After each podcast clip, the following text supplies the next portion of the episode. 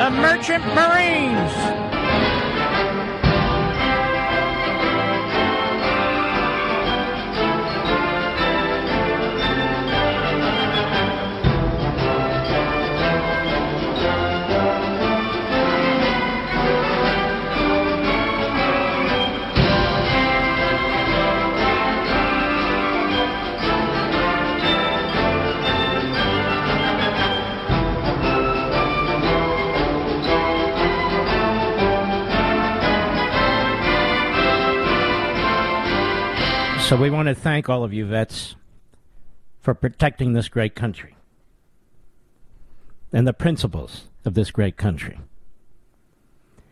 Individual liberty, unalienable rights, the principles in the Declaration of Independence, life, liberty, and the pursuit of happiness, the greatest constitution man has ever established.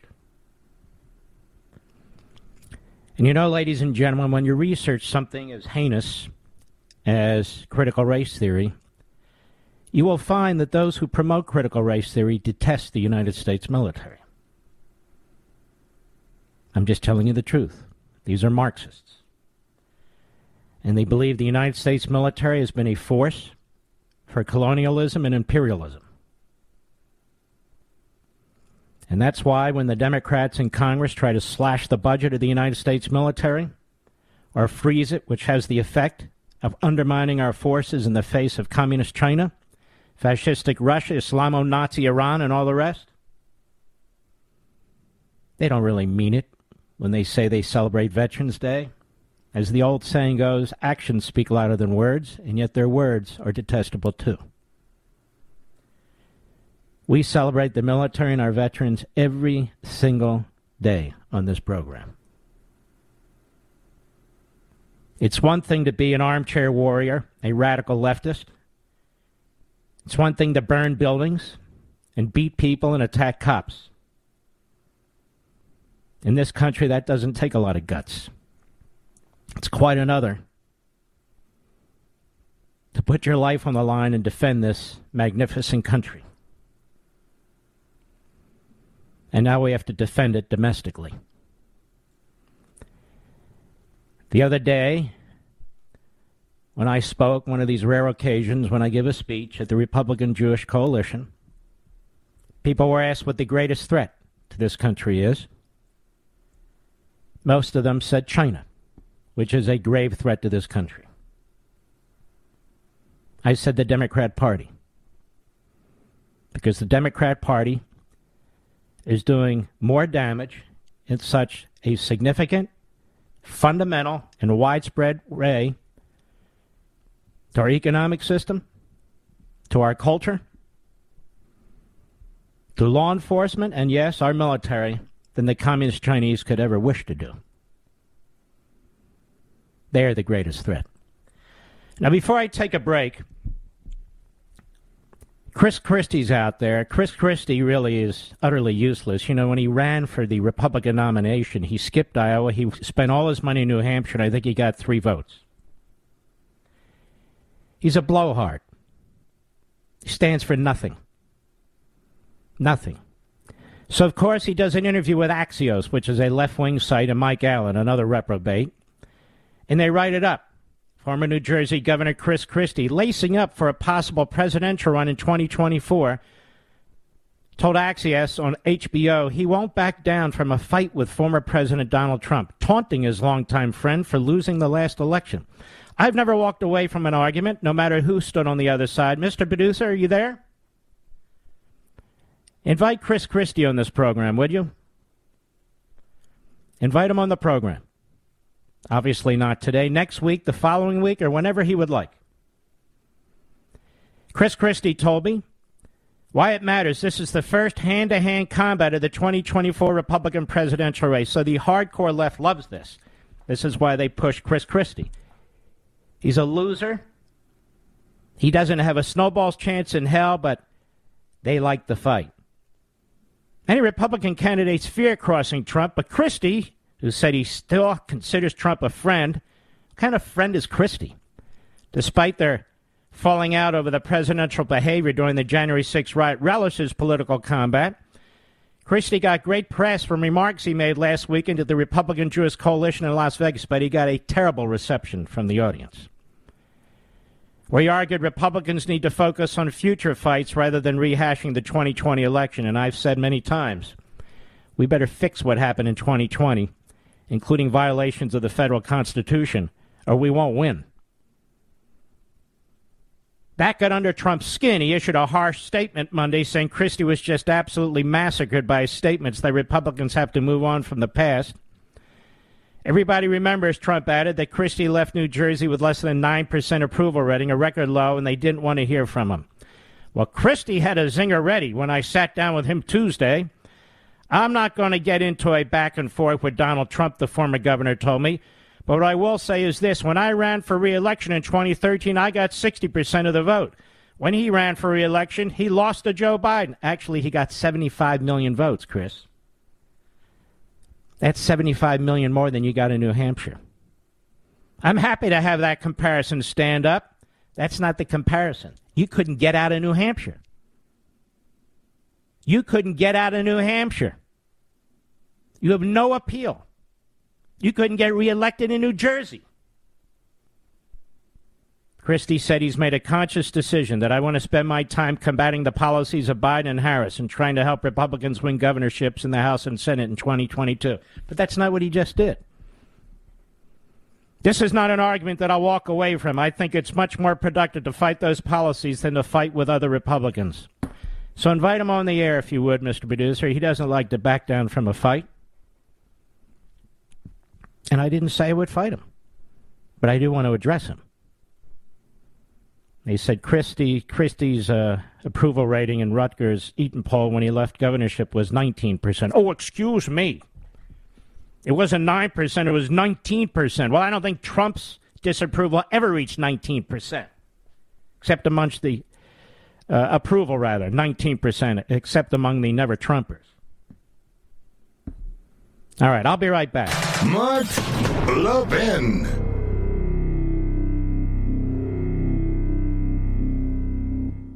In today's digital age, where cyber threats loom larger than ever, safeguarding your personal information is paramount. So why is Congress considering a law that could put your credit card data at greater risk of being hacked and exposed to foreign networks? This Durbin Marshall credit card bill could jeopardize your financial data, make it more susceptible to cyber intrusions. It's a controversial bill that proposes a shift in billions of dollars worth of consumer transactions to payment networks that lack the robust security measures consumers rely on. Who could possibly want that? Well, the answer? Woke corporate megastores seeking to inflate their multi-billion dollar profit margins. The Durbin Marshall credit card bill will undermine our safe and convenient payment systems and endanger your data security. It's time to take a stand. Visit electronic payments coalition dot org. Make your voice heard. Tell your senators to oppose the radical Durbin Marshall credit card bill, paid for by the Electronic Payments Coalition.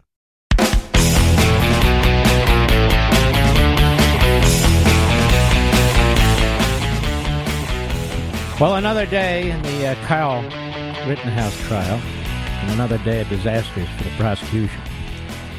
And so, as is typical, the low-hanging fruitcakes, like Joe Scarborough and his ilk, start attacking the judge, because the judge has had enough of the prosecution's antics, you know, like violating the Constitution, including the Fifth Amendment. And, um, and so... Uh, You look at this Kyle Richardson case, uh, Rittenhouse case, and if you're actually a rational human being who who doesn't have a uh, a party in this case, who isn't a special pleader, it is beyond obvious that these charges of murder, at one level or, or another, were outrageous, preposterous. And since these charges were filed in the first thirty-six to forty-eight hours after the events, it's not even possible that the prosecution could have had all the facts. And this is what happens. The mob caused the charges to be made. The mob caused the charges to be filed in thirty-six to forty-eight hours. Now the mob demands murder convictions. And the mob includes the same media, the same media that has its head so far up the Democrat Party's uh, tuchus, it's not even funny. And then there's LeBron James, who tweets out that obviously, and I paraphrase, that the boy... The boy, B O Y. That the boy, well, it's obviously he really wasn't crying because LeBron didn't see any tears. For which LeBron was correctly ripped from sea to shining sea over the internet. That guy is LeBron James, the biggest putz. The biggest putz. Well, maybe Chris Christie is, but they're very close. I'm not done. I'll be right back.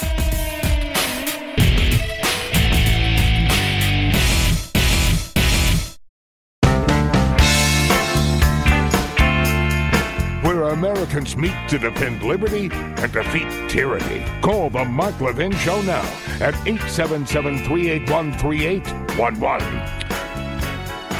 One of the problems we have in this country, and I'm going to address this on Life, Liberty, and Levin this Sunday. I hope you'll watch at eight p.m. Eastern Time. If you can't watch it live, you can always D V R it, by the way. Is the racism and anti-Semitism in the American media.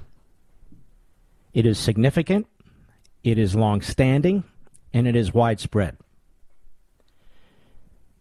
And it includes the print media and the broadcast media and much of the digital media. So I'm going to go through that. I hope you'll watch it. It's very important. In a special edition of Life, Liberty, and Levin. And we're going to have two great guests who are going to assist me as well. And you can see this throughout M S N B C when they have Michael Eric Dyson or uh, John Capehart. I know his name. You can see it on C N N each and every day with D. Lemon, among others. But you can see it elsewhere.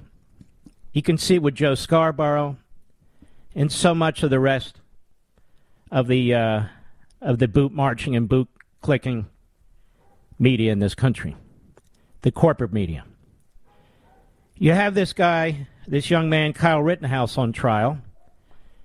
And, of course, Scarborough, because he knows, he knows who who pays for his uh, his pathetic ratings and his lack of substance. He knows he's on M S N B C and he has to toe the line. He's sort of the Chris Christie of M S N B C.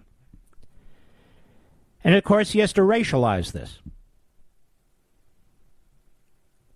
Now, Kyle Rittenhouse is white. He shot Rosenbaum, who's right, white. He shot Huber, who's white. And Grosskreutz, who's white. But somehow, what took place in those shootings and his self-defense were about blacks. Cut seven, go. If, if Kyle Rittenhouse had been a black guy, had gone up uh, with an A R fifteen around his neck and talked to police officers, they wouldn't have been uh, treated him the way they treated Kyle Rittenhouse. So there we have Scarborough trashing police officers as a group, promoting racism because he just wants to project. And basically he's the clown in the back row in fifth grade, raising his hand, teacher, teacher, call on me. Look at me. Aren't I righteous? I'm a white guy, but look at me. Aren't I righteous? No, no, no, no. There's not a racist bone in my body because, look, I'm toeing the line here. This has nothing to do with race. Now, the rioting did, but these specific events, this guy's supposed to be a lawyer, has nothing to do with it whatsoever. And yet, for Joe Scarborough, it's about race because if he were a black guy and the police, you know, they would treat him differently because we know how there is, you know, systemic racism among the cops and it just would have been treated differently. And why don't you talk about the facts of the case, you pathetic moron? Because he has to gaslight, that's why. With his dog whistle, his bullhorn. To quote Johnny Capehart. Cut seven. Continue, please. Oh, yeah, cool. Great. Thanks. Great to have you here in Kenosha with your A R fifteen wrapped around your neck. Yeah, go. Have fun. I, Charles, there's no doubt about it. It's it's it's it's laughable for anybody who would suggest otherwise. And now, because police officers didn't stop him earlier, uh, we have some dead uh, dead people who uh, looks like aren't going to receive justice. That is that is a grotesque, unconscionable statement by this stupid bastard. Some people aren't going to receive justice. Let me tell you who Scarborough is defending. Rosenbaum, who grabbed the barrel of Kyle Rittenhouse's rifle. Rosenbaum, who's prohibited from possessing firearms, who had allegedly sex with a minor, who's a bail jumper, at least two counts of domestic abuse.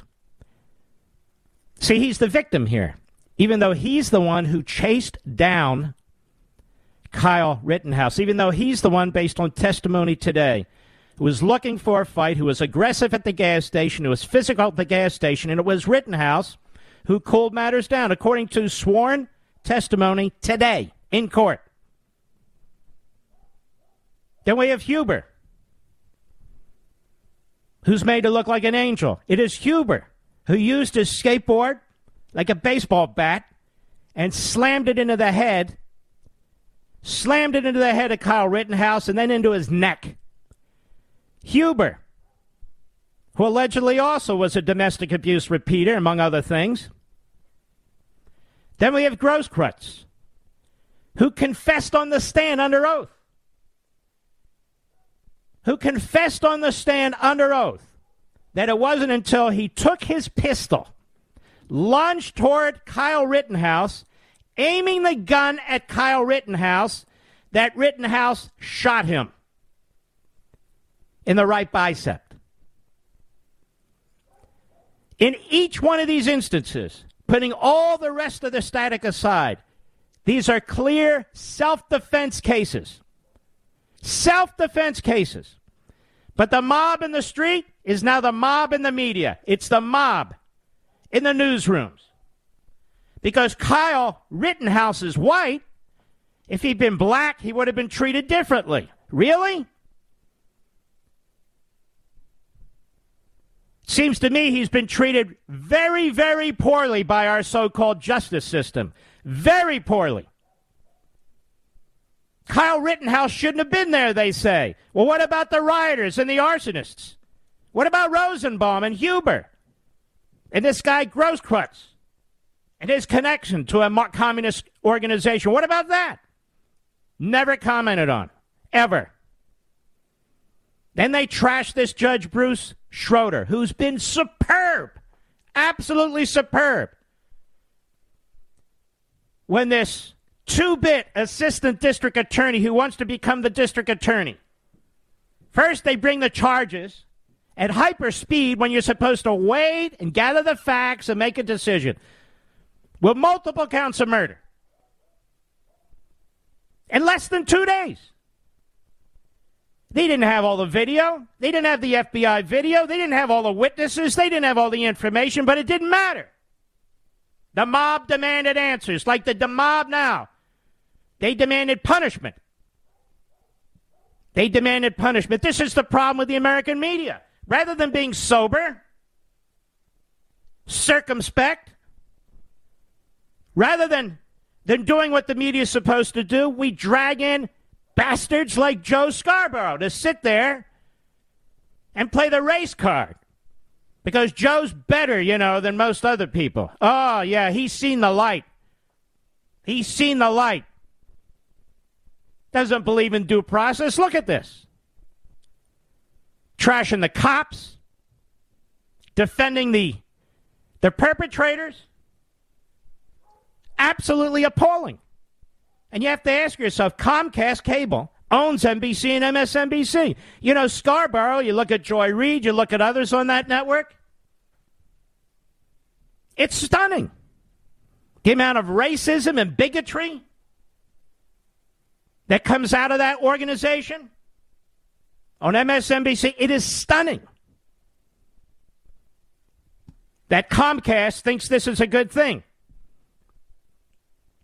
Yes, Scarborough, you dumb bastard. That's right, I said it. What are you going to do when we meet? You going to do something tough? You and Christie? Yeah. Yeah, yeah. The prosecution gets up in front of the jury and says, "Why were you quiet after your arrest? Were you afraid to tell your story? How come you didn't tell your story?" Ladies and gentlemen, you have the right to remain silent. Every lawyer will tell you to remain silent. And so the judge says, wait a minute. We have half a century jurisprudence on this from no other than the United States Supreme Court on more than one occasion. You're trying to taint the jury. You're trying to create a situation, a situation in which the jury's raising questions about a man's constitutional rights. Now, why did the prosecution do that? Because they want a mistrial. Because their key witness got on the stand and, and confirmed what Rittenhouse had said about shooting him, utterly undermining the prosecution's case.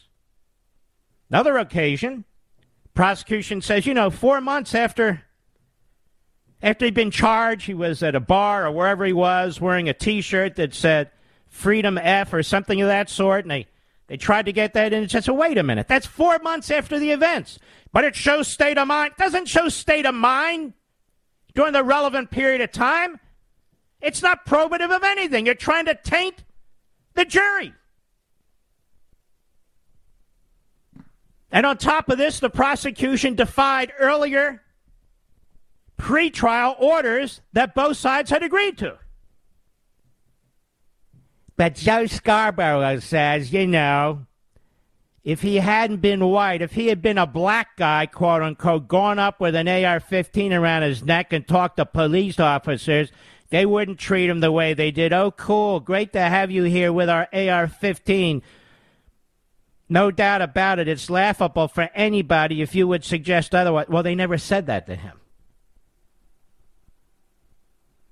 They never said it to him. It was mayhem. It was anarchy. It was a riot. Not because police officers didn't stop him earlier. We have some people who, who look like are not going to receive justice. Joe Scarborough. And he's not alone. LeBron James tweeted out something to the effect that the crying that that Kyle Rittenhouse did, he said, I didn't see any, the boy, he calls him the boy. Can you imagine that? The boy. So you can call white people and white kids whatever you want. But if white people and a white kid say that to somebody else, it's the end of the world. You're a racist. This is where we are today. LeBron James is a reprobate. He's pathetic. He's pathetic. You know, there were great athletes in my time. Wilt Chamberlain. I was a Philadelphia Phillies fan. Richie Allen. Basketball, Hal Greer, Chet Walker. Later, Doctor J. I could go on and on.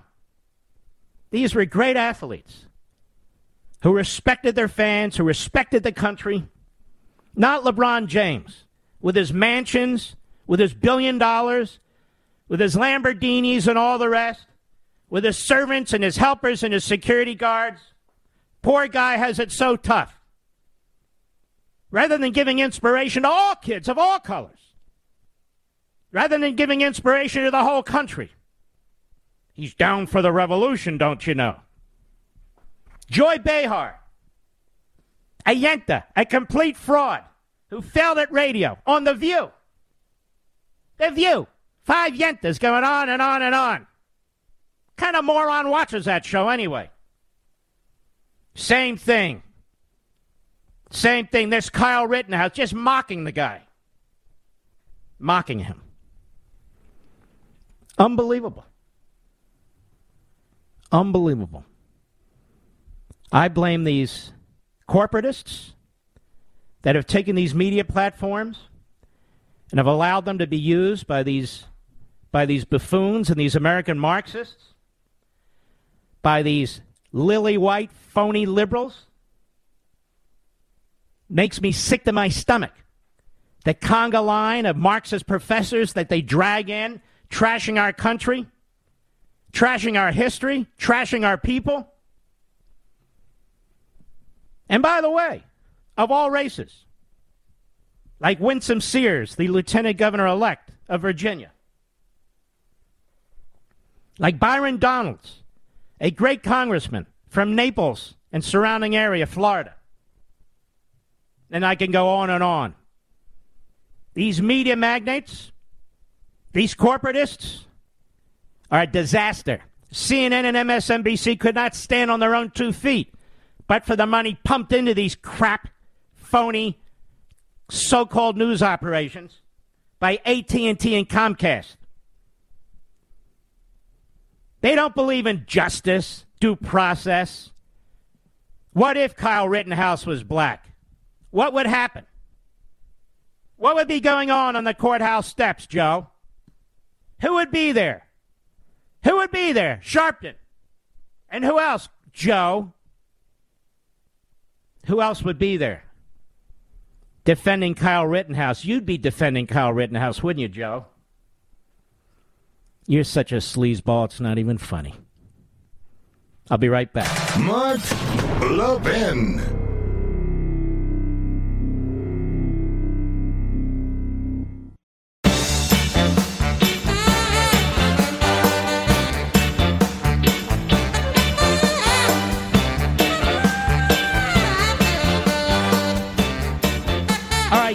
Behar, Yenta, Yenta. Here's what she had to say. Mister Producer, go.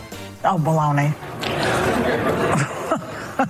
I, what did you think of the testimony? Well, I know what you thought, Joy, but what the rest of you? Well, he it's all really goes. Funny. Three people shot, and Kyle Rittenhouse on trial for his liberty for the rest of his life. So for the yentas on The View, this is funny. Go ahead. Yeah. Well, I mean, from what I'm gleaning from this case, the guy goes across state lines with an A R fifteen. He never went across state lines. But what about Rosenbaum and Grosskreutz and Huber? Did they go across state lines? What about Grosskreutz with his pistol? Did he go state, across state lines with a pistol? Why were they there on a night of riotous behavior? Go ahead. With his mother and some other idiot in the car to defend himself against what? They're having a protest in another state, and he takes it upon himself to go there. Having a protest in another state. They're having a riot, day three, in a town where his father lives. A town that he's not only familiar with, but he spent a lot of time there. That was the testimony in the courtroom. Joy Behar is a moron. She's not even watching the sworn testimony that's taking place. And that one unchallenged, effectively. All right, ladies and gentlemen, I'll be right back.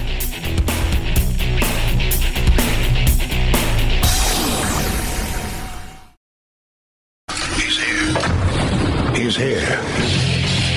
Now, broadcasting from the underground command post. Deep in the bowels of a hidden bunker, somewhere under the brick and steel of a nondescript building, we've once again made contact with our leader, Mark Levin. Hello, America. Mark Levin here. Our number, eight seven seven, three eight one, three eight one one. eight seven seven, three eight one, three eight one one. I'll be on Hannity tonight. nine twenty-five p.m. Eastern Time. I hope you will join us. Um, now I want to circle back. I want to circle back to uh, to January sixth. The media in this country, ladies and gentlemen, is so thoroughly corrupt that I had to write an entire book about it on freedom of the press. They lie. They lie all the time. They lie all the time about events. But they do more than that, folks. They push an agenda. They push an attitude. They push a narrative. That is what they do. And it's a disgrace. It's an absolute disgrace. And uh, there was an individual, a professor, by the name of Richard Weaver, decades and decades ago, in the nineteen forties. He saw it coming. He saw it coming. The media have been bad for one hundred years, but the media today is nothing. Nothing like even one hundred years. It's the worst we've ever seen. And Richard Weaver, he quotes author, you've heard of probably, James Fenimore Cooper, who I will quote on Sunday's show. And though Cooper lived before the advent of yellow journalism, He seems to have stated the essential situation with a truth and eloquence impossible to improve upon when he said, and I quote, "As the press of this country now exists, it would seem to be expressly devised by the great agent of mischief to depress and destroy all that is good, and to elevate and advance all that is evil in the nation. The little truth that is urged is usually urged coarsely, weakened and rendered vicious by personalities, while those who live by falsehoods, fallacies, enmities, partialities, and the schemes of the designing find the press the very instrument that the devils would invent to effect their designs." So he was highlighting what would become the media's use of targeted personal attacks on individuals and subjects that defy or resist the trajectory of events and movements from which journalists have become committed and open advocates. This is seen every day. The relentless polemical characterizations of individuals and groups, climate change deniers, Trump deplorables, white supremacists, and so forth. Now, Professor Weaver, he observed that the constant stream of sensation eulogized as lively propagation of what the public wants to hear discourages the pulling together of events from past time into a whole for contemplation. Thus, absence of reflection keeps the individual from being aware of his former selves, and it is highly questionable whether anyone can be a member of a metaphysical community who does not preserve such memory. Upon the presence of the past in the present depends all conduct and direct knowledge. There can be little doubt that this condition of the mind is a large factor in the low political morality of the age. In other words, there's no context for anything. Nothing. The whole Marxist thought is the cleansing of history for the purification of future existence. This is me. That is, all that came before must be rejected and destroyed by violent revolution, if necessary, to make way for the Marxist egalitarian society.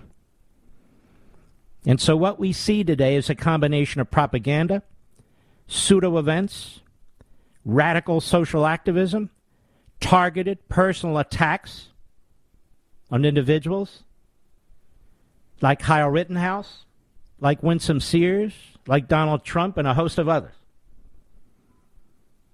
And a host of others. And this is what newsrooms are doing. When you look at somebody like Brian Stelter, who's not competent to clean toilets, let alone use one. There he is, he's given a program, and that's all he does. Propaganda, pseudo-events, and personal attacks.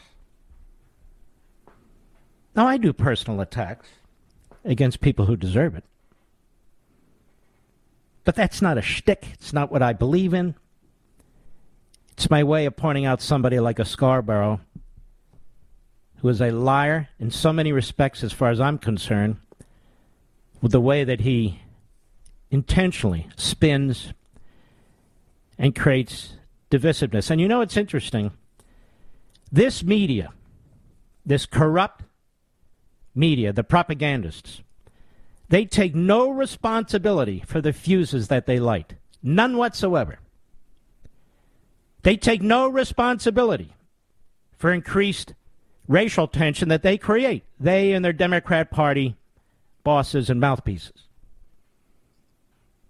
Or for the increase in crime with their war on the cops. Or the increase in disrespect that people have for the rule of law.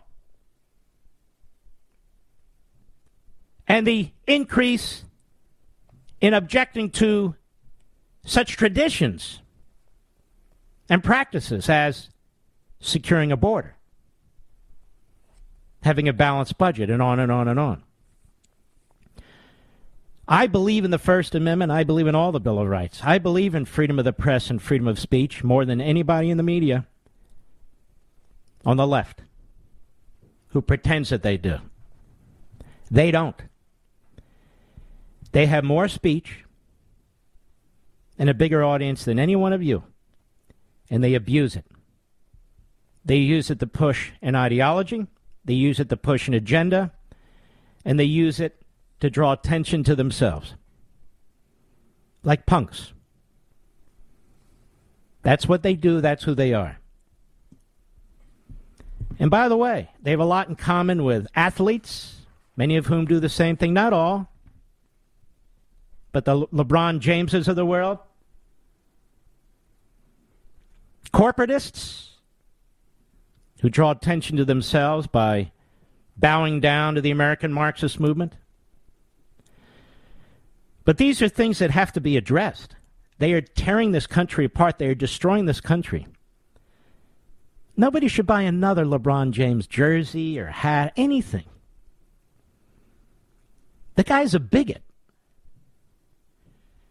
The guy luxuriates in this country and then goes on and on and on. Like somebody's crossed him or something. No, like a whole race of people have crossed him. There's not another place on the face of the earth where a basketball player could be a billionaire. Not one. And this same billionaire who trashes Kyle Rittenhouse for defending himself. And by the way, this Kyle Rittenhouse, he went on the stand.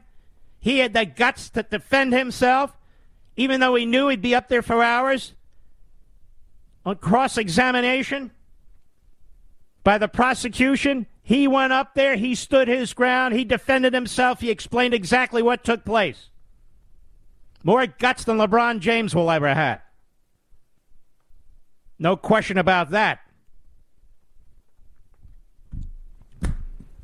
This LeBron James,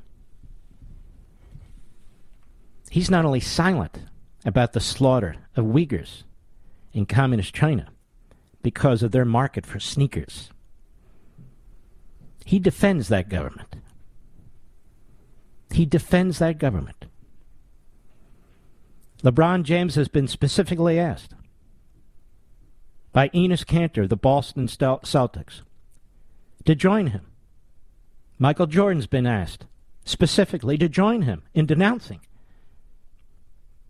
what the communist Chinese are doing to the Uyghurs. I haven't heard from some of these Hamas-related groups or Muslim Brotherhood-related groups like CARE. I haven't heard them making as much of a noise about this as Enes Kanter has. Enes Kanter, remember him? Well, I do. He was on C N N yesterday calling out the N B A. That would be you, LeBron.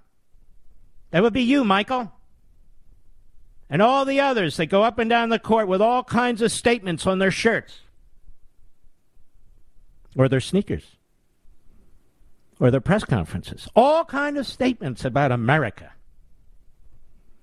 Every damn one of them a gutless coward who won't take on the communist regime in China.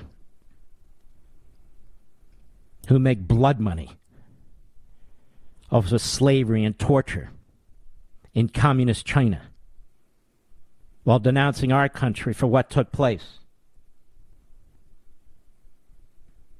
one hundred fifty, two hundred years ago.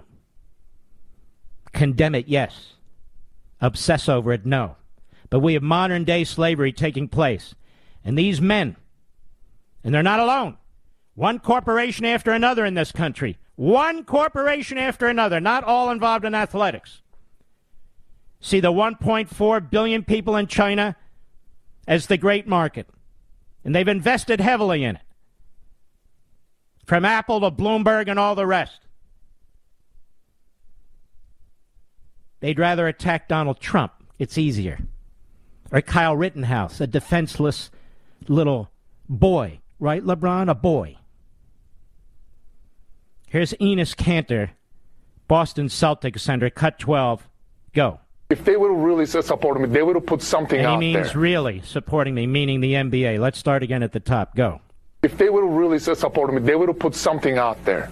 They would have said, you know, they would have put like some kind of statement, or they would they would have put some kind of like, because I told Adam this too. Our team games, you know, the Boston Celtics games are banned in China. And this is unacceptable just because of I talk about the human rights violations that happen over there. People think I, I do politics. I don't do politics. Okay. I do human rights. All right. All right. So you, I just want to make sure you're not saying the N B A gave you the green light to say this, this stuff. This is Amin Poor, fake journalist. Go ahead. Saying that their rules are that freedom of expression is an American right. Or, or are you saying they specifically exactly. gave you the green light? Exactly. So not specifically, but just the general commitment to freedom of speech, right? Right, yes. There is so many athletes, so many actors, so many singers, and so many people who has a platform are speaking out many of the issues out there in the world. But when it comes to China, when it comes to, you know, China's Communist Party, they're scared because they care too much about money, they care too much about business, and they care, they care too much about endorsement deals. You know, to me, uh, the human rights and, you know, saving people's lives uh, comes comes first. So that's why um, I wanted to do this uh, project. Mm-hmm. Mister Producer, correct me if I'm wrong. Isn't N B C, don't they have the exclusive television rights to the Olympics in uh, China? Doesn't Joe Bar- Scarborough work for M S N B C, the sister station of N B C?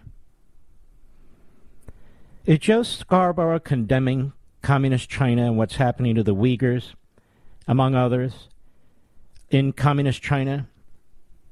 Has he done that lately, do you know? I don't know. I don't know. But I'd love to see. In fact, are any of the hosts on M S N B C or N B C condemning communist China, modern-day slavery, modern-day concentration camps? Are any of them? As a matter of fact, will N B C, when it covers the Olympics, in communist China be condemning them? You know, we look back at the nineteen thirties and we say with horror, what happened to these companies? They didn't condemn Hitler. What happened to these athletes? Other than Jesse Owens, they weren't condemning Hitler. What happened to the to the government, F D R? What happened to the media? They weren't condemning Hitler either. And what's happening today in communist China? LeBron James may go down as one of the greatest basketball players in history, but he will also go down as one of the greatest humanitarian frauds in American history. I'll be right back. Mark Levin.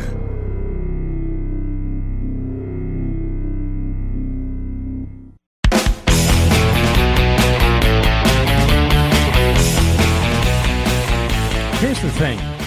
Some some things to remember. Joe Scarborough gets paid millions of dollars for a relative handful of viewers. And the network for which he works is owned by Comcast, as is N B C. This is a conglomerate. N B C, as I understand it, Mister Producer, do a Google and make sure I'm right about this. If I'm wrong, I'll correct it. Has exclusive rights to the television coverage uh, of the Olympics and pays an enormous amount of money for that.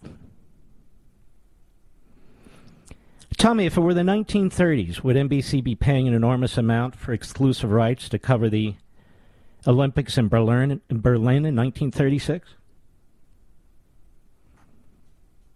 I think it would. And, and I am correct, okay. And would N B C be silent about the growing atrocities in Germany? I think it would. Would Joe Scarborough be silent and all the great hosts on N B C and M S N B C? Andrea Mitchell. Would she be silent? Maddow. What other uh, conga line of reprobates are there? I think they'd all be silent, just as they're silent today. Are there any hosts on M S N B C? Are there any hosts on N B C? Any. In their newsrooms especially, as well as their opinion shows, condemning communist China, condemning what it's done to Hong Kong, condemning what it seeks to do in Taiwan, condemning what it's done with the Uyghurs, and the Tibetans and the Christians? Not a one that I'm aware of. Has the memo gone out from the corporatists at the top? From Comcast and N B C corporate? Keep your mouth shut. Instead, trash Donald Trump. Trash January sixth insurrection. Go after Kyle Rittenhouse. Now we know. Now we know that's how it works at C N N. With Jeff Motherzucker. We know that Brian Stelter doesn't take a dump without Jeff Motherzucker telling him he can. Same with Fake Tapper, D. Lemon, Fredo Cuomo, and the rest of the frauds, freaks, and phonies that pretend to be journalists but are propagandists at C N N.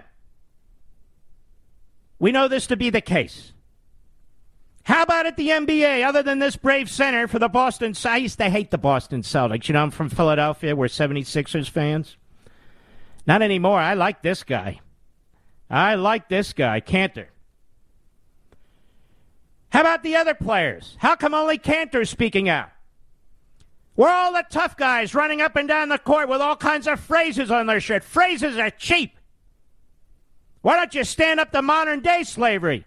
Why don't you reject the money you're receiving from the...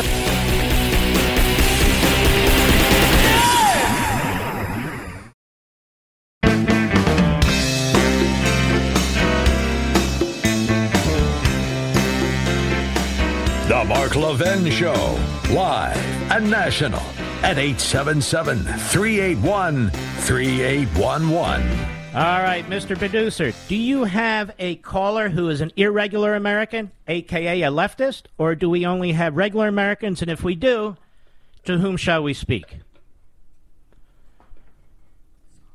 Bob, X M Satellite in Wisconsin, a regular American, I understand. How are you, sir? Doing great, Mark. Thanks for having me on. You great show. It. Appreciate acknowledging the vets. Of course. Hey, I haven't heard any mention of our wonderful Democratic governor of Wisconsin, Tony Evers. The governor You're saw right. fit to deploy troops to protect government buildings, but he did nothing to protect private property or businesses. So, he, you know, he left that to the rioters and the quote-unquote quote unquote vigilantes like Kyle to protect their own businesses and properties. So... You know, this is very interesting to me. The Democrats almost cheered on the mostly peaceful protests, but at minimum they were silent. Uh, these Democrat mayors, um, in some ways, helped facilitate this by undermining their own police forces and their own police chiefs. And then the Democrat governor, you're right, of Wisconsin, he got a call from Donald Trump offering him tens of thousands of additional National Guardsmen, and he turned it down. He turned it down. And so people are going to defend themselves. They are going to take matters into their own hands. Ask the rioters. They took matters into their own hands, while other people will take matters into their own hands, too. So this was created by a lack of support for the police, a lack of support for National Guardsmen, who could have protected Kenosha, and the Democrats. To be perfectly honest with you, that's how I see it. And the Democrats. All right, my friend, excellent call. I appreciate it, Mister Producer. Another, please. Ken, W H A S, our great affiliate, go right ahead. Hello, Mark. Good evening. I appreciate you taking my call tonight. You got it. Quickly, let me say this first. Uh, my wife and I, we just love the way you end your Friday show saying goodnight to your parents and uh, your dogs. Uh, it's it's awesome. Well, thank you. Uh, very touching. I mean, we've both lost some parents ourselves, so it's we appreciate it.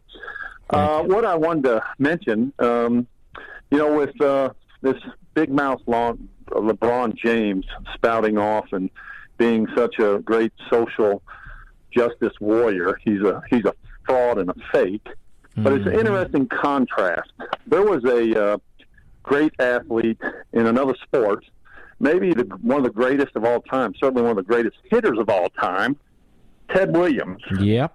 And at the height at the height of his career, Mark, you know this, mm-hmm. uh, during World War Two and then later in the Korean conflict. Five years. He served, he served twice, yes, mm-hmm. five years. And part of that was during his prime, to where if he'd have played those five years, who knows, he might have been able to get close to surpassing Babe Ruth in home runs. I mean, think of what he did five years of his prime.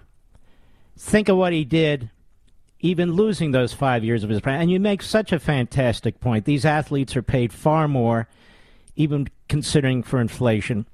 They're paid far more. Uh, they get all these uh, commercials they get to do. They're treated like royalty. And uh, and the athletes of the past, for the most part, were great patriots. They went to war to defend this country. You look at LeBron James and others, it wouldn't even cross their minds to do that. Wouldn't even cross their minds. I agree. They trash this country, and there's not another country in the world where they could have the opportunities that they have in the United States, make the kind of money that they make. Nowhere in this whole world. And they should be some of the biggest promoters of this country. And it's just mm-hmm. disgusting to see what comes out of their mouths. You would think so, wouldn't you?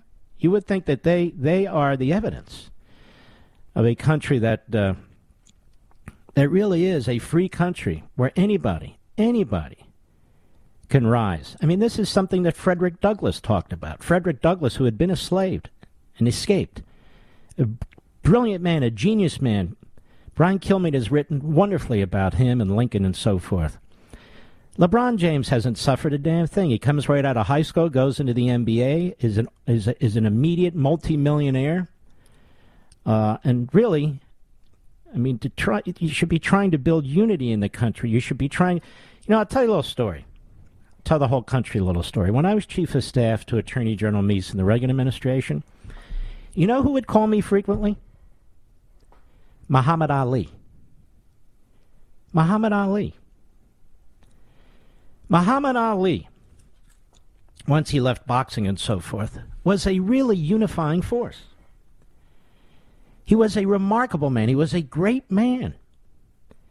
He didn't have a racist or bigoted bone in his body.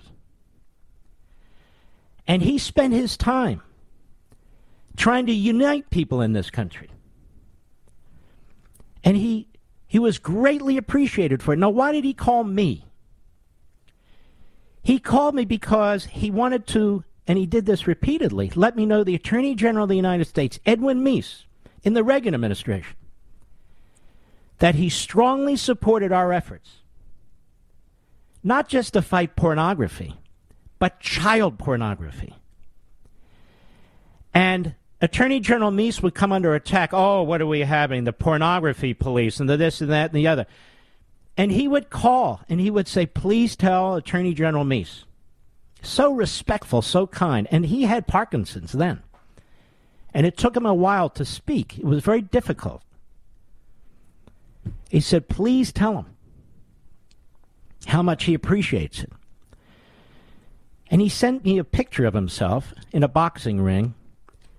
And you could see he wrote, it was shaky, very shaky. And he said, you don't ever want to be in this ring with me, a joke. Signed his name. And it must have taken him an hour. He drew a little boxing ring. I have it. Maybe I should take a picture of it and post it somewhere. Wrote his comments to me, signed his, that had to take him an hour to do. And then I think of Muhammad Ali. Do you think Muhammad Ali would have said what LeBron James said about Kyle Rittenhouse? If he had something nasty to say, he wouldn't have said anything. And this is the difference. It's the difference between athletes today. It's the difference between people today.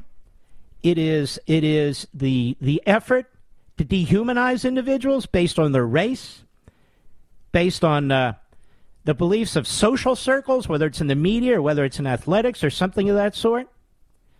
Common decency. Common decency.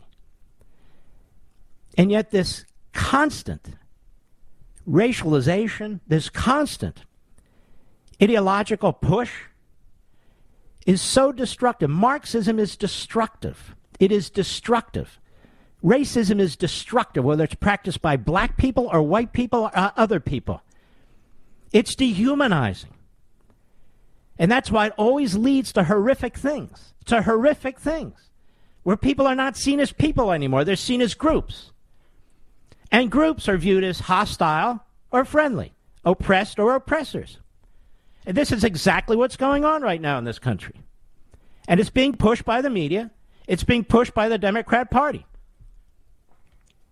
Any Anyway, any final words, sir? No, I think uh, you, you summed it up just just perfectly, Mark, as you always do. Well, I don't know about that, but I, I very much appreciate it, my friend. You take care of yourself. You take care of yourself. I'll be right back. Mark Levin.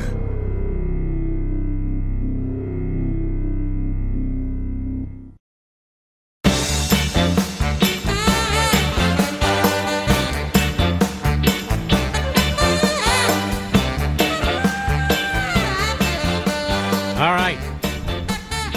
Still working off my iPhone, ladies and gentlemen. It turns out my laptop is finished. Something or somebody zapped the hell out of the thing. So it won't be till next Tuesday when I have a laptop that's usable. Anyway, my problem, not yours. Mister Producer, we need... Well, let's do this. Let's go to Don Saint Augustine, Florida, the W B O B, the Bob. How are you, Don? That's it. That's it. Normal American. And I heard the reference to uh, Ted Williams and uh, doing service during two wars. And uh, I, I get a gulp every time I think about somebody that I consider in my generation. He's a few years younger. But Pat Tillman, absolutely great American. And, I, and it makes me weepy thinking about him today. By the way, I am an norm- be, what do you think he'd say today about Kaepernick and so forth? Whoops. What do you think he'd say about Kaepernick today? I think he'd be disgusted by all of, all of this. I think he'd twist him into a pretzel and stuff him down a sewer. All right, and unfortunately his death was a tragedy. It's a terrible thing. All right, my friend, thank you for your call. Let us continue. John, Lansing, Michigan, Sirius Satellite, go. Hey, Mark, thanks for taking my call. Long-time listener. I, gra- I drug my ten-year-old into listening to you, listening to you as well. Thank but uh, just want to call and say, oh, you're welcome. Just want to call and say that it's like the left is bullying conservative Americans now to not even have an interest in defending themselves or their property. You know, I, I think about the couple in Saint Louis who got dragged through the sand, uh, Rittenhouse, the officers, um, the, the kid Sandman who just got drugged through the mud. You know, but they want to turn a blind eye and just stay quiet. With that's things the name. That's that's the couple. Go ahead. I'm sorry. That's okay. I think about the left. You know, they, they burn down cities. They have Chaz. They're going outside of politicians' homes and threatening them in the middle of the night and their families, and they want to stay mm-hmm. quiet about it. But as soon as somebody from the conservative side wants to defend themselves or their property, they, they lose their mind. And well, let's take a look. You know, look at January sixth. Where nothing was blown up, nothing was burned. I'm not downplaying violence. I'm just making a point. Compared to Minneapolis, where they burned down a precinct, compared to the shootings and the other violence that took place at the Portland courthouse, that took place in a couple of block area in Seattle where people were killed. Look at what takes place in New York with threats from Black Lives Matter that there's going to be violence. If the new mayor dares to pull together this this uh, police unit that was used to try and preempt uh, criminal activity and so forth, look at that. And yet January sixth, there is this Nancy Pelosi select Politburo of number Trumpers and leftists, including Adam Schiff and Liz Cheney. She's thrown in with that crowd. And look at and look at how President Trump is treated with all the subpoenas and so forth. No interest in getting to the bottom of what took place in any of these cities. Billions and billions of dollars of damage, the assaults, the uh, the brutality, um, nothing. Nothing. Congress has done literally nothing. The Democrats have done literally nothing. So I get your point. I really do. And, you All know, right. I, I tell my son, like I said, he's ten. I tell him, you know, it's going to be up to you to pass on what really happened now in the future, because the way the media, social media, big tech controls everything, what's really happening and what's really happened is not going to be what's reflected in the history books when he has children. And I told him, I said, it's your job to pass on what's really happening to your kids so they can pass it on and they can say, this isn't right.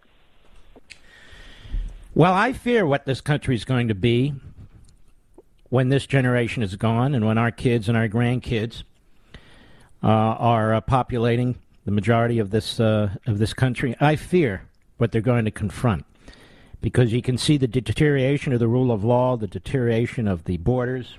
You can see what's happening financially and economically, the endless racism that's being promoted by the media, by athletes, the attack on our own founding. I mean, if you don't support the founding of a country, you're not going to support the country.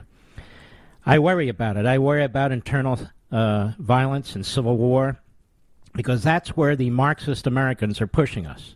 That's where they're pushing us. That's where the media are pushing us, quite frankly. At least that's what I believe. Thank you for your call, my friend. Excellent call. My best to you and your family. Who's next, Mister Producer? What was the name?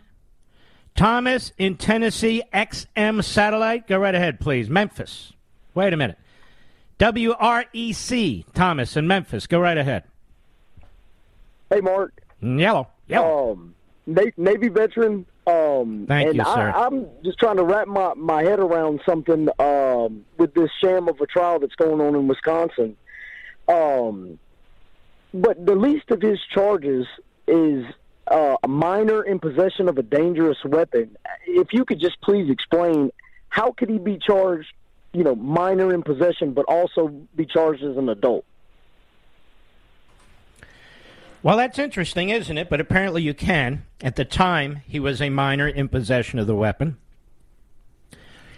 But that's a point that's well worth making. You see, every one of these uh, situations was based on state law. I'm not that familiar with Wisconsin uh, criminal law, quite frankly. If you ask me about Pennsylvania, Virginia, I could tell you right off the back of my, right off the top of my head. But it's a very interesting question.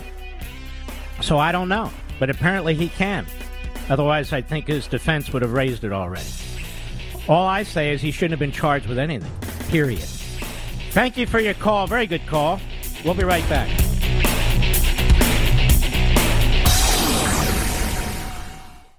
He's here. He's here. Now, broadcasting from the underground command post, deep in the bowels of a hidden bunker, somewhere under the brick and steel of a nondescript building, we've once again made contact with our leader, Mark Levin.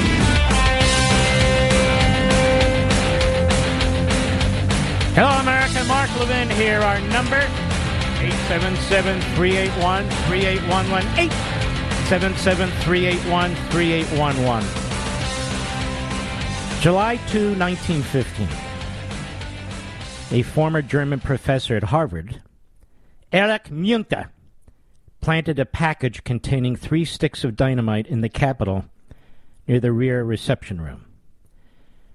The explosive detonated around midnight during a time when the Senate had been on recess. An on-duty Capitol police officer was nearly knocked out of his chair during the blast, but fortunately no one was injured. The German-born man later wrote a letter to a Washington, D C newspaper saying he had planted the explosive to protest U S wartime aid to Britain, and said he hoped the detonation would make enough noise to be heard above the voices that clamor for war.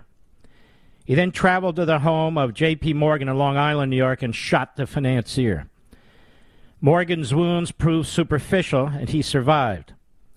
Münter was soon captured and detained in jail, where several days later he died by suicide. History dot com.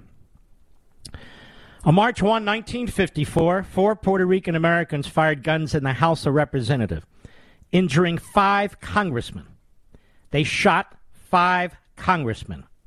The attackers said they acted to demand independence for the U S territory Puerto Rico. The injured congressmen survived, and the four shooters received prison sentences.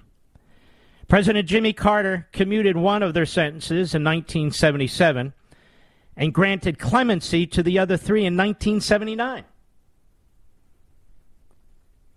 On March first, nineteen seventy-one, a bomb exploded in the Capitol building. While the explosion did not injure anyone, it caused some three hundred thousand dollars in damage.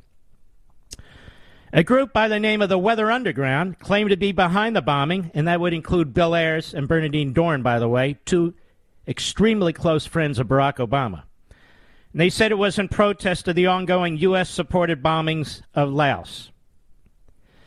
Thirteen years later, on November seventh, nineteen eighty-three, a bomb tore through the second floor of the Senate wing of the Capitol. The device detonated late in the evening and no one was harmed, but it caused an estimated quarter of a million dollars in damage. A group calling itself the Armed Resistance Unit later claimed responsibility for the attack, saying it was in retaliation for military actions in Grenada and Lebanon. Seven people were eventually arrested in connection with the attack. Political causes aside, individuals have committed acts of violence on Capitol grounds through the decades, including eighteen ninety, fatal shooting sparked by a feud between a reporter and a former congressman, nineteen ninety-eight, fatal shooting of two Capitol police officers in nineteen ninety-eight by a man who claimed the U S was plagued by cannibalism and fictional disease.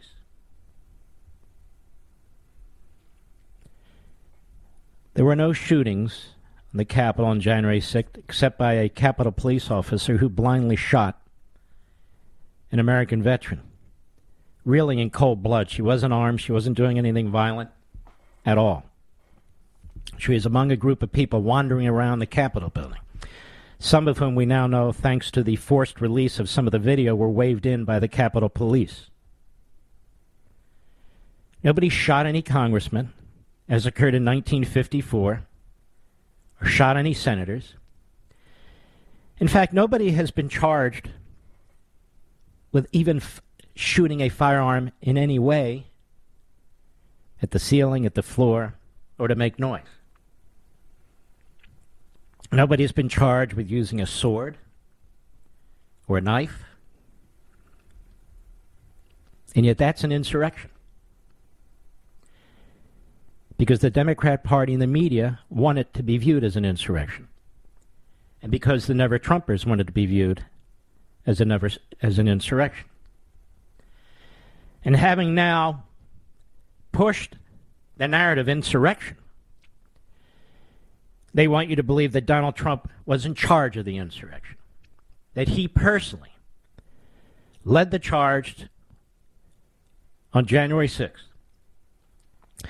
And they try to glue all this together because he had a lawyer, good man, a friend of mine by the name of Easton, who argued a legal theory that the Vice President of the United States could in fact refuse to accept some of the electors from some of the states where there were disputes between the state legislatures and the governor and so forth. It's not a completely crackpot theory, you know. Or that... Uh, There were people that who were being encouraged, perhaps, to challenge the outcome of the vote. Never been done in history, now has it? And so what the committee is trying to do is piece together a rather bizarre, but but a but a position the media will certainly chew up, and the phony historians, which is that by pushing to challenge the election, by calling it a fraud and such things, that it was Trump who created the environment, you see, for this insurrection, which was not an insurrection, and which Trump did not create. There's some question of whether the F B I had an extensive role in it, and you're not allowed to ask that question. This committee will not be investigating that. That's why I call them Stalinists, and I call this a Stalinist committee, because they're using many of the same tactics as Stalin did and Stalin would. Now, with this in mind, I would like you to listen to, first, let's, uh, Mister Uh, Producer, first let's go to uh, cut six. This is Carl Bernstein, who, uh, of Watergate fame, and yet he was the junior partner who did almost nothing. I think uh, Woodward did most of the work. And even he didn't have to work that hard. It was the deputy F B I director leaking all the information to them because he wanted to be the director and he wanted to knock out the people that Nixon wanted. Wow, imagine that. Cut six, go. Let's look at what's happening here. We are talking about a conspiracy like no other in the history of the United States to undermine an election. Oh, bull crap. What do you think Al Gore was doing in two thousand? to undermine an election. What do you think the Florida Supreme Court was doing to undermine an election? What do you think the Pennsylvania Supreme Court was doing in this last election to undermine the election? What do you think Mark Elias was doing with all this hundreds of millions of dark money to change the election rules in one important state after another? That's not an insurrection? What do you think Russian collusion was, you big fat slob? When you were pushing it, when the Constipated News Network, you're working in exactly the right place, when they were pushing it, all the media were pushing it. What do you think about that? Was that an insurrection? Or the effort now by the Democrats, and only the Democrats, to change our government, to change our economic system, to attack private property rights, to have an unconstitutional wealth tax, to have open borders in violation of federal immigration laws. What do you call that, genius? Go ahead. Led this conspiracy by the President of the United States. There you go. There you go. This man is unhinged. Sounds like Chris Christie. Sounds like Liz Cheney, Liz's new friends. It was led by the President of the United States. The man has no evidence whatsoever. So why does C N N put him on? Why does A T and T, which owns C N N, provide a platform for such a buffoon, for such a, a liar? He lied all throughout Russia collusion. He's a hack. He's obsessed. And yet A T and T, and many of you pay A T and T a lot of money every month. A T and T subsidizes this. Who subsidizes this? Then there is Paul Begala. Rush used to call him the Farhead. Because you have to admit his face and head are quite distorted. But it's between his ears that are problematic, I think. Low I Q, heavy on the wet sponge. Nonetheless, he's on with fake Tapper. Fake Tapper, who hates Donald Trump, should recuse himself, but he won't. And the Republicans who, quote-unquote, support him. And so he asks phony questions. He makes statements and puts question marks at the end of them. To an objective analysis, or excuse me, an objective analyst, Paul Begala. Cut five, go. So, Paul, uh, former President Trump just teased a twenty twenty-four run uh, to Fox, saying, quote, I think a lot of people yes, will be Paul. very happy, unquote, with his uh, decision. Yes, Paul. Um, how does this affect the Republican Party? All right, stop. Well, what a question. How profound, very piercing. How does this affect the Republican Party, Paul Begala, you sleazeball for the Clintons? How does, how does it affect the election for the Republican Party? How come nobody ever asked me, how does this affect the Democrats and the election for the Democrats? Wow, let's go to Paul Begala for an answer. A real analyst. Go ahead. Uh, he, I think he's going to run, and that's not just me from the outside. Sure. Talk to people close to Trump. They say it's close to one hundred percent certainty that he's going to run. Uh, I, that's going to chill, I think, any other, many other Republicans from getting in the race, and it's going to further solidify uh, what was once a great political party is now it's become a, a political death cult of personality around Donald oh, Trump. Oh, really? Really? You slobbering all over Bill Clinton? You slobbering all over Hillary Clinton? A death cult? You're so stupid, but that's why you're on with fake Tapper. Fake Tapper, you do know, fake, that you have no ratings whatsoever. You know the prime time on C N N isn't prime at all? They don't even get a million viewers. They don't even get a million viewers. All these guys should be sent out, you know. They should be sent out and be put in charge of uh, sonograms and airport radar. Well, not so much airport radar, because more people are viewing that than are viewing them. The death cult at C N N. Go ahead. And uh, I, it's lamentable for the Republicans. It's dangerous for the Ah, country. Shut up, you idiot. I'll be right back. Mark Levin.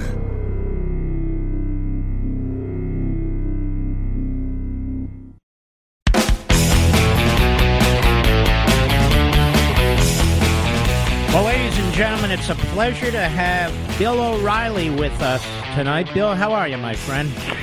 You know, I'm confused. Uh-oh. I'm calling you for advice. Can you imagine that? I'm calling Levin for advice. Well, I want to give you advice. Wear a neck brace. That's what I yeah, tell so, everybody. Uh, six, yeah, legal advice. I'll, I'll get the neck brace, but you know, I got these four shows: the Trump O'Reilly History Tour, always Trump first. Um, two in Florida, two in Texas, and it is all about history. And I'm trying to whittle it down because there's so much that people don't know about what happened those four years. So I'm, I'm asking you, mm-hmm. if you were interviewing Donald Trump, mm-hmm. what are the two areas of the history of it all, what he did or did not do, that you would spotlight?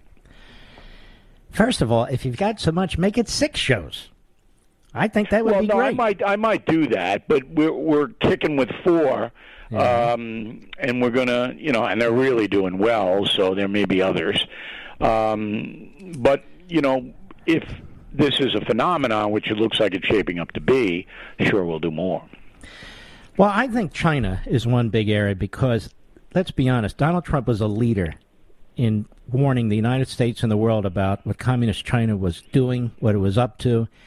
And he really took some gutsy steps.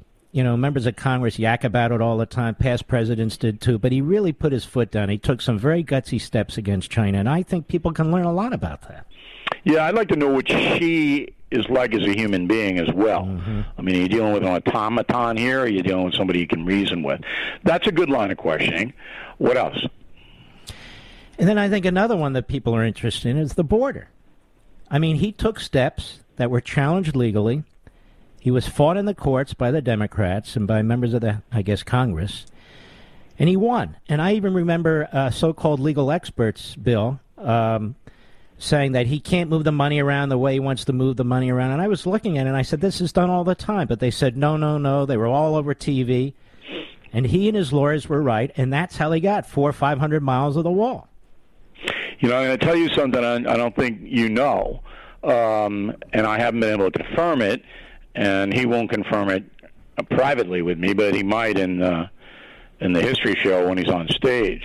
The reason he got the Remain in Mexico policy, where the Mexican army actually helped the United States stem the tide of the migration, was that he was considering designating the drug cartels as terrorist groups, mm. and that if he had done that, United States forces could have gone to Mexico and killed them, and we could have droned them. And Obrador did not want that to happen because it would have been an embarrassment for him. Mm-hmm. And I think that's part of the deal. So I am going to get into that area very specifically. But you can see what this is. So it's his four years in government were so fascinating to me as a historian. As you know, I've sold nineteen million books. Good God. Um, almost as many as you. No, more. Um, and I'm a history slash journalist, and I'm trying to get information to the American people that the networks, New York Times, Washington Post, would never report. They wouldn't report it because they didn't want to acknowledge that Donald Trump did anything good. You know, I study a lot of history, particularly American history, and you really are a good historian. Weren't you a history teacher or something at one point? I was. I taught I taught high school in Opelika, Monsignor Pace, which ironically is about nine miles from the F L A Live Arena in Sunrise, Florida, where we will be will open there hmm. on December eleventh. And, uh, you know, my history days uh, in college and teaching uh, really shaped all the rest of my career. And as you know, I mean, if you know American history, then you know a lot more about what's happening to you personally mm-hmm. in this country. And that's why guys like you and me were so outraged, or are so outraged, that we just can't get honest news coverage anymore. People just don't know what's happening, and it's just outrageous. I want my audience to know something. You and I used to go at it pretty good, but we've gotten to know each other, which is really good. And I want the people to know you're really a good guy. You're really a sharp guy. You know this business, you know, broadcasting like nobody else. Even Hannity will tell you that. And so I, I am very, very glad that we're able to communicate like this and support each other and so forth. And it's absolutely necessary given the times these days, Bill. I agree one hundred percent. If you have to have now an alliance of people who want to tell the truth about what's happening in our country, and even though we don't agree on everything and then we come at it from a different point of view, the American people are served by having a number of places where they can go and know they're going to hear what's really going on. And I think that was the detente between you and me. Mm-hmm. Bill, can you hold on? I'd like to carry over here. Oh, sure. Be happy to. And we want to know where people can go to find out where the president and you will be. And we will be right back.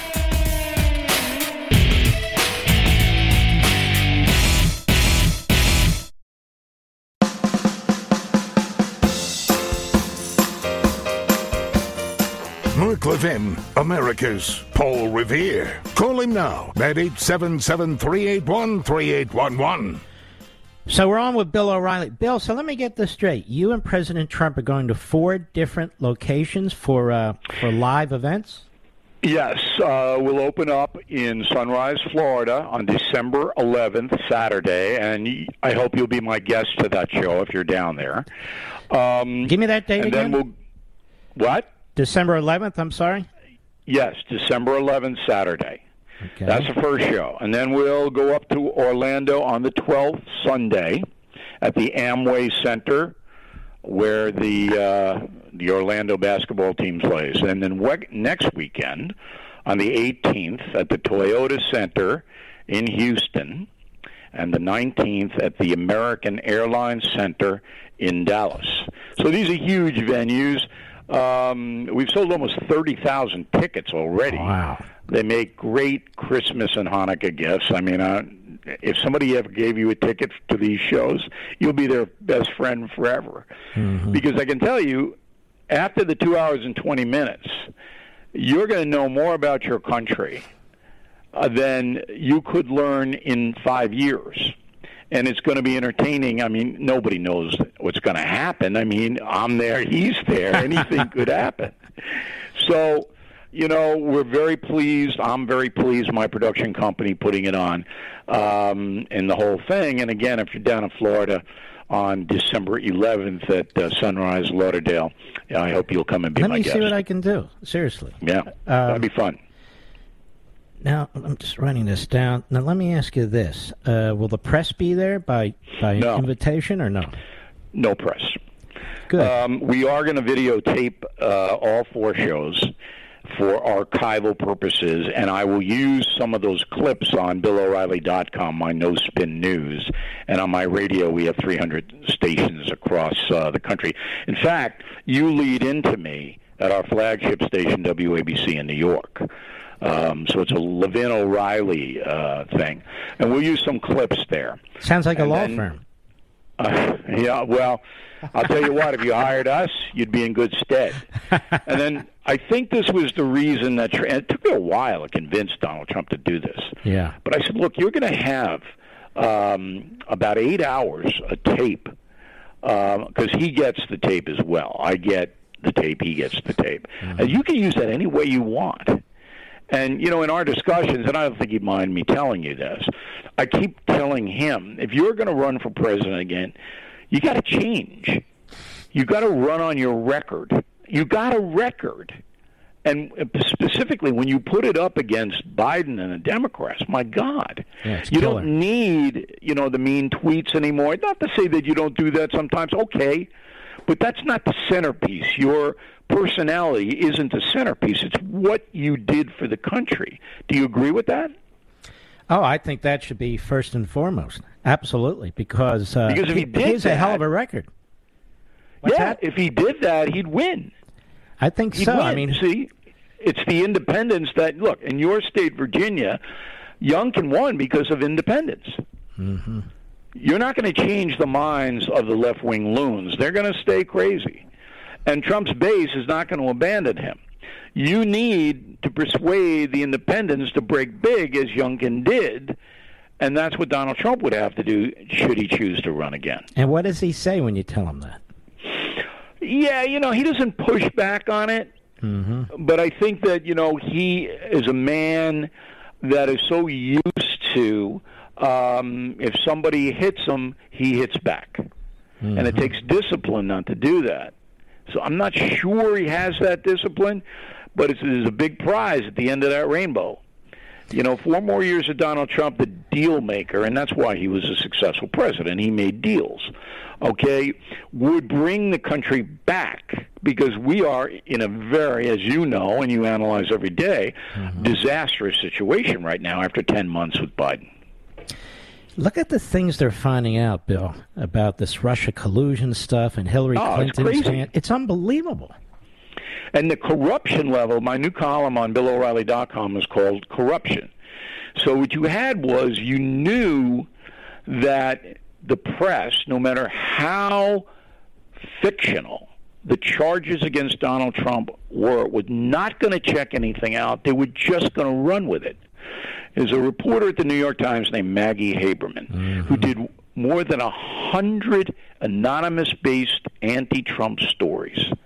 And got a Pulitzer Prize, and everything she printed was false. She didn't give back the prize. The Pulitzer Committee didn't say, hey, you got to give it back because it was all B S.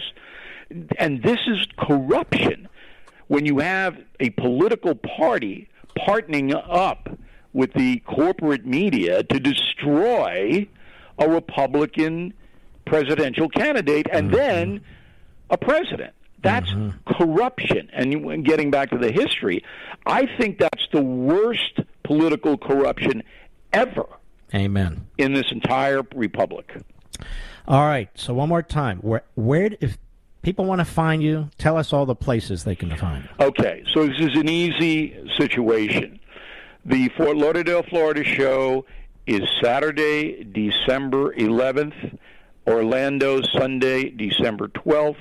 Houston, Saturday, September, uh, December eighteenth, December, December, December, and in Dallas, December nineteenth, Sunday.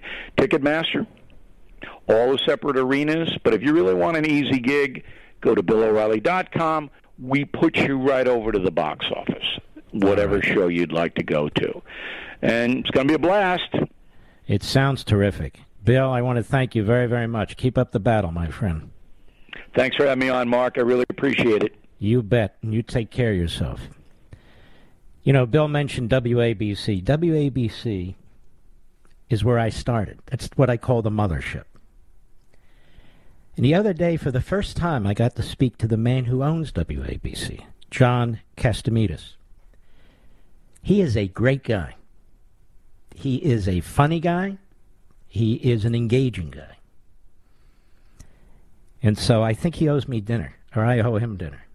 One of these months, I'll get up there to New York. Nice, thick, well-done steak with ketchup. That's all. Is that asking too much? I don't think so. I don't think so, but he's a really good guy. Again, for the first time, I got to uh, talk to him, and uh, it's just terrific. Some of you saying, I cannot believe that you and Bill talk to each other. Well, things happen. I can't predict these things in advance. Things happen. And that's one of the things that has happened. All right, Mister Producer, give me a patriotic American, please. X M Satellite, Vero Beach. Richard, how are you, Richard? Hey, good evening, Mark. I'm doing great. Really excellent to talk with you.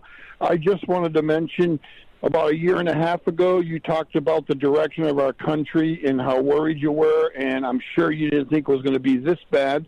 The other thing, if I could get in, was a yeah. basketball player from from the Celtics, uh, Turkish descent, and I'm Armenian, so you obviously know that uh, uh, the genocide, uh, uh, Hitler got his courage to do what he did to the to the the Jewish people, because nobody did anything about that genocide. But having said the Armenians that, were slaughtered. How, you're absolutely right. Go ahead. Amazing how a Turkish, a Turkish-born uh, basketball player now living here has to be the one to speak out mm-hmm. against the atrocities with the with the Uyghurs and the Muslims. And the last thing, if you don't mind, You're, By you're, the way, he he is he can't really travel overseas. And Erdogan would love to get a hold of this guy and, you know, and uh, ruin him, destroy him, kill him even. Go ahead. Last thing, if you don't mind, you mentioned that story about you and your dad when you were maybe twenty, undergraduate, going to D C, meeting with Senator, is it is it Laxalt? Paul Laxalt, correct. And now his son correct. is gaining, yes, and now his son is gaining momentum. They say that's going to be his grandson, topic. correct. Oh, okay, grandson, great. But, hey, thanks for everything and you by did. The way, Adam Laxalt is terrific. He would be a tremendous senator, absolutely tremendous, and he would serve the interests of Nevada. Not like the radical kook who uh, who's in there now, who might as well go and run for Nancy Pelosi's seat when she's thrown out as speaker in uh, San Francisco. All right, my friend, thank you. I shall return. Mark Levin.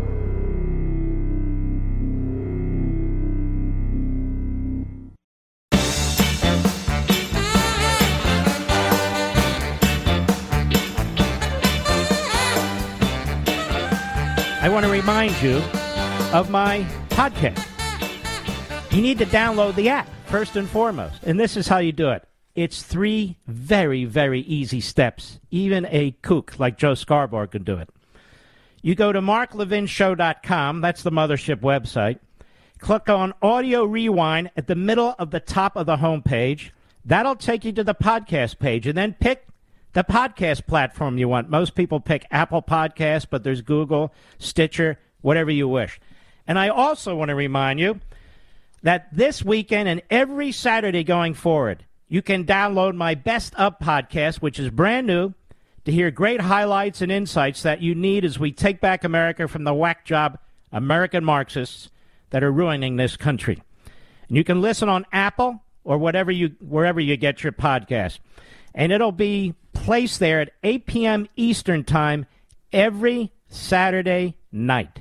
eight p.m. Eastern Time every Saturday night. We just provide it as an additional uh, piece of uh, content for you to listen to. Uh, Mister Producer, Producer Rich goes through it very thoroughly. We try and pick the best of the best and package it together for a program for you. So eight p.m. Eastern Time on the podcast. Those of you who already have the Mark Levin uh, podcast, Uh, it pops up automatically. So those of you who don't, you need to get the podcast, and then you can enjoy it and listen to it. eight p.m. Eastern Time on Saturdays, this Saturday and every Saturday thereafter. I think you're going to really enjoy it. We put a lot of time into it. I know you're going to enjoy it. All right, Mister Producer, to whom shall I speak other than myself and the voices in my head? X M Satellite Bob in Detroit, Michigan. Detroit, Michigan, that is the home of Talib. Go right ahead, please. Yeah, I'm a Vietnam veteran, by the way. Thank you, my and, friend. God bless. And, and you're the great one.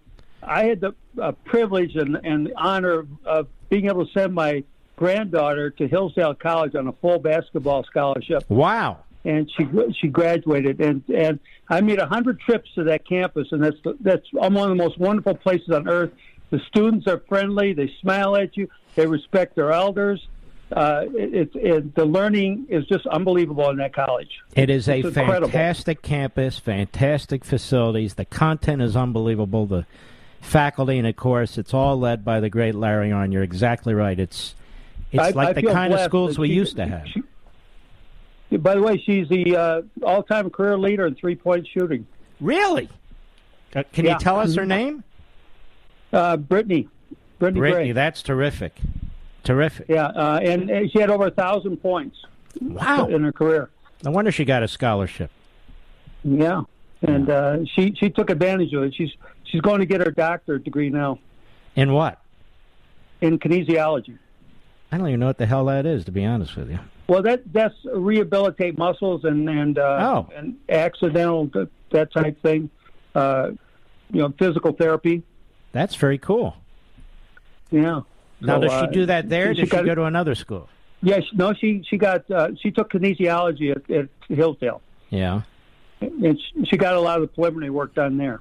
So you're very proud of her, no doubt about that, and you should. Oh, be. absolutely. And, and I'll bet she's proud of you. Fa- fairly small. Yeah. Their classes. And by the way, when you when you eat breakfast, Rice Krispies, try uh, raisins with it, besides bananas. Raisins. No, no. you can't eat raisins. You have to eat currants. Aren't you aware of this? Oh, okay, currant. That's fine. No, I didn't know what the hell a currant was. So I married into a family that says you can't eat but, raisins, you have to eat currants. But I, I eat Rice Krispies. What the hell's every... a currant? What's that come from? Can you tell me? I know raisins come from grapes. Grapes, yeah. Where does a currant come from? I, I think from the grape. Is that from a grape, too? Yeah, I believe so, yes. Okay, you know more than I do. Congratulations. Yeah. I don't but, really follow uh, I'm looking stuff. forward to reading your book. Well, thank you. Uh, do you have one? No. Would you like one? I, absolutely. I, I, Even though we've stopped signing them, you're a vet. You serve the country. The timing is right. Don't yeah. hang up. We're going to send you a signed copy, Mister Producer. Make sure. So don't hang up, my yeah. friend. Thank you. We have one minute left. I want to remind you, literally in thirty minutes, at nine twenty-five Eastern Time, I will be on the Hannity T V show. He is having the mother of Kyle Rittenhouse. It's an exclusive interview. The defense has rested. Next week, the court gets together to go through the uh, the processes uh, for providing the uh, the jury with directions and explaining the law to the jury. Uh, and uh, so it's it's still a very uh, poignant time at that trial. So you won't want to miss Hannity starting in about five minutes, and you won't want to miss me for sure starting in thirty minutes at nine twenty-five. We salute our armed forces, police officers, firefighters, and emergency personnel.